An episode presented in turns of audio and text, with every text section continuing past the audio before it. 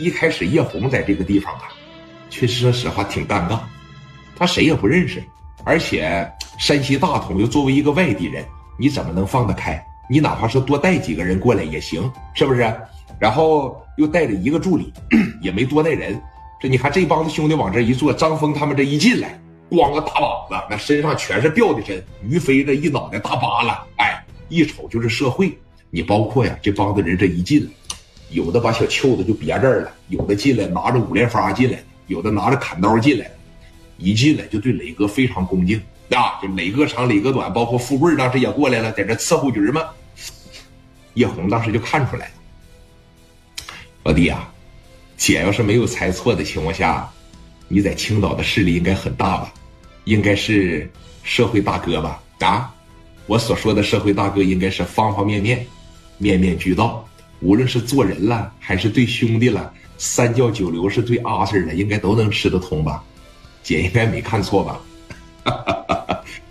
姐，我呀就是在青岛做点小生意，领着一帮兄弟混口饭吃，争个地盘，要个名声，不是什么所谓的社会大哥。而且啊，我是农村的，刚来到市里边没几年时间啊，也就说三年有余吧。你刚来三年呐，来了三年。那你现在有多少买卖呀？现在这儿一个夜总会，然后在市南吧还有一个游戏厅，完事儿了以后还有家公司对付干呗，也整不上多少钱。这小打小闹跟正常做生意的没法比。那行了，姐瞅着你也就二十多岁，养着这么大一帮子兄弟，有好几个买卖，这一年收入能上百万的很了不起了啊！这在我们山西大同啊，虽然说出煤暴发户比较多，就你这个收入拿到我们那个地方。也是很了不起的啊！来吧，感谢各位老弟，说大晚上的能够来接我啊，辛苦了。呃，以后来到青岛啊，肯定少不了麻烦你。磊哥那话来的多快呀，大姐，以后啊再来就不用给刘德明打电话了啊。一会儿咱们交换个联系方式，只要是来到了青岛，你就给老弟打电话。老弟呀，无论多忙也放下事过来陪你喝酒，行吧？我看你呀也是说女中豪杰，咱俩干一大口。嗨。这老弟真会说话啊，跟我老弟一样一样的。我老弟呀，也，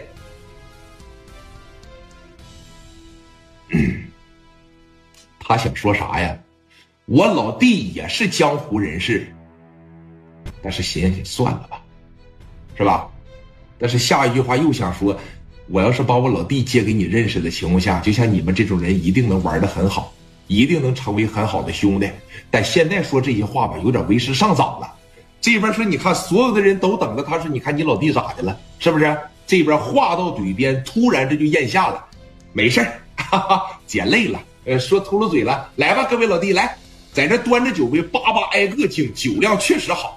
你想想啊，那个家庭出来的女人，这外场那能 hold 不住吗？